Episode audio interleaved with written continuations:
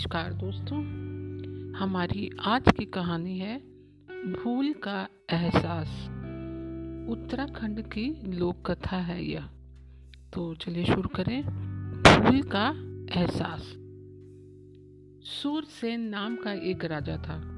उसके पास तूफ़ान नाम का एक घोड़ा था। वह घोड़ा उसे बहुत प्रिय था। एक बार की बात है। वह उसी घोड़े पर सवार होकर शिकार करने जंगल गया। शिकार तलाश में वह जंगल के बीच से गुजर रहा था कि उसी समय अचानक मौसम में बदलाव आया। तेज वर्षा होने लगी और हवाएँ चलने लगी। राजा वर्षा से बचने के लिए जंगल के एक घने वृक्ष के नीचे अपने घोड़े सहित आकर रुक गया। राजा वृक्ष के नीचे रुककर वर्षा और हवाओं के रुकने की प्रतीक्षा कर रहा था कि उसी समय अचानक उसी वृक्ष की एक बड़ी शाखा तेज हवा के चलते टूट गई। वह टूट कर सीधी राजा और उसके घोड़े पर आ गिरी। राजा और घोड़ा उसके नीचे दब गए। राजा किसी तरह उसके नीचे से बाहर निकला। उसे थोड़ी बहुत चोट लगी थी, किंतु अपने चोट की परवाह ना करके वह अपने घोड़े को बाहर निकालने में सफल हो गया। किंतु जैसे ही राजा की दृष्टि घोड़े के चेहरे पर पड़ी, वह चौंक पड़ा। घोड़ा गहरी चोट के कारण मर चुका था। यह देखकर राजा को घोड़े के मरने का बहुत दुख हुआ। उसे वृक्षों के प्रति बहुत गुस्सा आया। उसने प्रिय घोड़े की मौत का बदला लेने के लिए उसने उसी समय समुच्चे जंगल के वृक्षों को जड़ से कटवाने की प्रतिज्ञा की।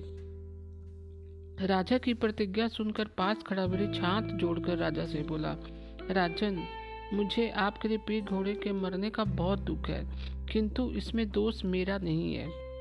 फिर किसका दोष है? राजा वृक्ष की बात पर क्रोधित होता हुआ बोला।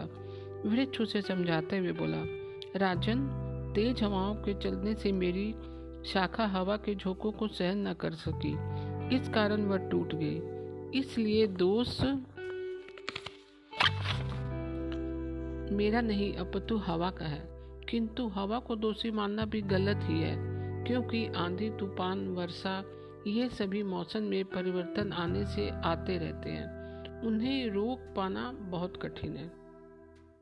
वृक्ष की बातों पर राजा अपनी पूर्व मुद्रा में बोला, मेरे प्रिय घोड़े की मौत तेरी शाखा के टूटने से हुई है, इसलिए मेरी दृष्टि में हवा नहीं, बल्कि तू ही दोषी है।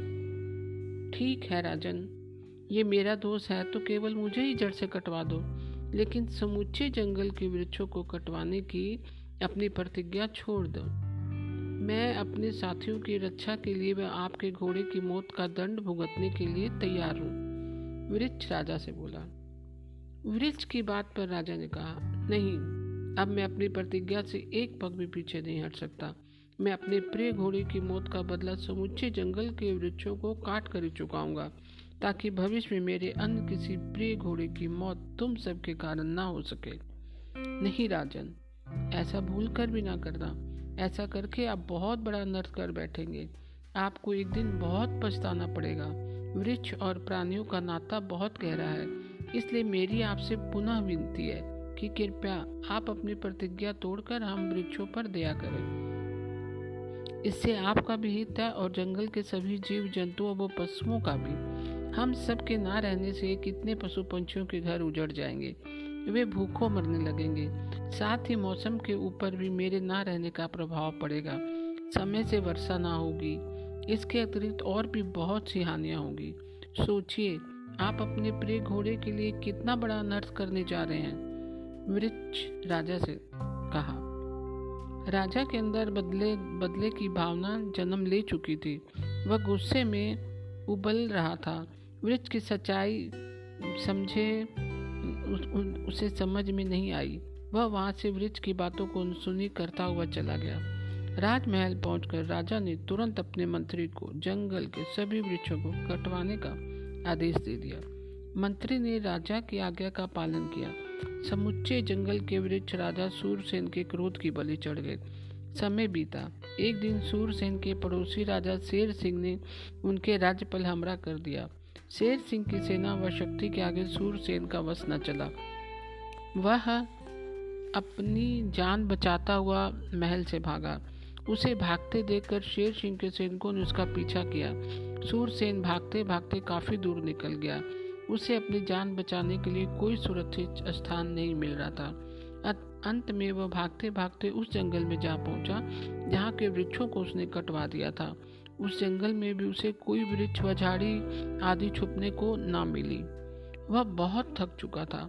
आगे चलने का वह साहस ही नहीं कर पा रहा था। शेर सिंह के सैनिक उसकी तलाश करते उधर ही बढ़ रहे थे। सूरसेन यह देख घबरा गया। उसके सामने जब अपनी मौत नाचती दिखाई पड़ रही थी कि वह अपनी जान बचाने के लिए चारों ओर नज़रें दोहरा रहा था कि अचानक उसकी नज़र वहाँ से थोड़ी दूर पर एक कटे वृक्ष की जड़ से फूट कर निकले एक छोटे से वृक्ष पर पड़ी। उस वृक्ष की छोटी शाखाएँ हवा में झूल रही थी। ऐसा प्रतीत हो रहा था जैसे वह सूरसेन को अपने पास बुला रही हूँ। उस नए वृक्ष को देखकर राजा लड़खड़ाते कदमों से गिरते पड़ते उसके पास गया। उसकी हरी भरी टहनियों के बीच जाकर वह छुप गया। वृक्ष की पत्तियों ने उसे चारों ओर से ढक लिया। शेर सिंह के सैनिक उसे तलाश करते करते उस जंगल में जा पहुँचे। वहीं दूर दूर तक कटे जंगल में राजा सूरसेन की परता, परछाई तक न दिखाई देती। वे सभी वहाँ से निराश होकर लौट गए। सैनिकों के चले जाने के बाद राजा सूरसेन उस छोटे वृक्ष की टहनियों के बीच से बाहर निकला। बाहर निकलकर उसने चैन की सांस ली और छोटे वृक्ष को अपनी जान बचाने के लिए उसने धन्यवाद दिया। धन्यवाद देकर राजा जैसे ही वहाँ से चलने को तैयार हुआ वह नन्ना वृक्ष राजा से बोला, राजन, आपने मुझे नहीं पहचाना।